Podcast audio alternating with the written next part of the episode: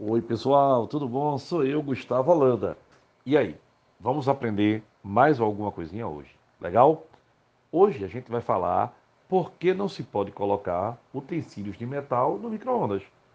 Veja, todos nós já devemos ter ouvido falar que não coloque alumínio ou outros metais no micro-ondas.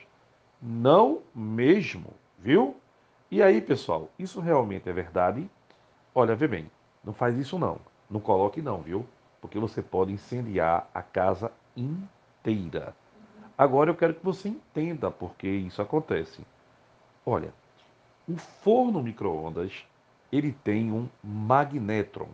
Magnetron, guarda esse nome, tá? Isto é um tubo de onde os elétrons são afetados por campos magnéticos por campos magnéticos e também campos elétricos, tá? De maneira a produzir radiações na forma de micro-ondas, tá? Que são ondas eletromagnéticas com um comprimento de 3 vezes 10 a quinta nanômetros a 3 vezes 10 a oitava nanômetros e uma frequência de 2.450 MHz. Vê bem, estas ondas eletromagnéticas elas interagem, pessoal, com as moléculas de água presentes no alimento, que são moléculas o quê? Polares. A água é uma substância polar. Ela tem um dipolo elétrico, um polo positivo e um polo negativo. Essas moléculas são organizadas, tá certo? Logo, em razão disso, o aquecimento pelo micro-ondas é também chamado de aquecimento di elétrico. Daí vem o dipolo, né? Polo positivo e polo negativo. Então tem o aquecimento dielétrico. Com o aumento da agitação das moléculas de água e também de outras moléculas do alimento, claramente, né? Que também tem dipolos permanentes dentro dela, ou até mesmo dipolos induzidos, quando a molécula é apolar, a absorção de energia. Porém, pessoal, quando a radiação para, quando ela cessa, a energia absorvida é emitida na forma de calor e aquece o alimento. Olha que legal. Assim, quando vamos usar o micro-ondas, temos que colocar o alimento em utensílios que são feitos de materiais transparentes, tá? A esse tipo de radiação eletromagnética. Alguns bons exemplos: vidro, cerâmica, papel e os plásticos. Esses materiais que eu citei deixam as ondas passarem e aquecem o alimento. Apesar disso, vê bem, eles também ficam quentes, não pela radiação, pessoal, mas em razão de seu contato com o alimento. Ah, tá vendo? É o alimento que transfere calor para eles por condução. Por isso, a gente sempre deve lembrar de usar uma luvinha térmica para tirar esses vasilhames, viu? Porque senão você pode levar uma queimadura. E aí, os metais?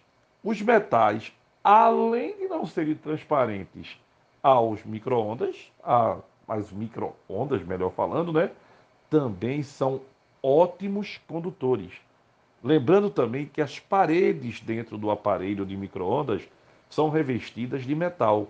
Desse modo, se você resolve colocar uma panela pesada de algum metal dentro dele, do micro-ondas, o metal irá refletir as ondas eletromagnéticas, refletir, tá?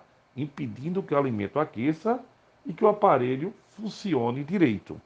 Mas o verdadeiro perigo mora em peças menores, peças pequenas, feitas de metais, como talheres, assadeiras, utensílios de alumínio, tá certo? Por quê, pessoal? Olha como é legal isso aí.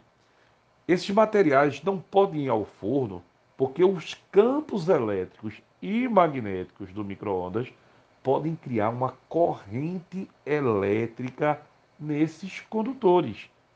Quando são pedaços grandes, como as paredes do forno, eles geralmente suportam essa corrente elétrica.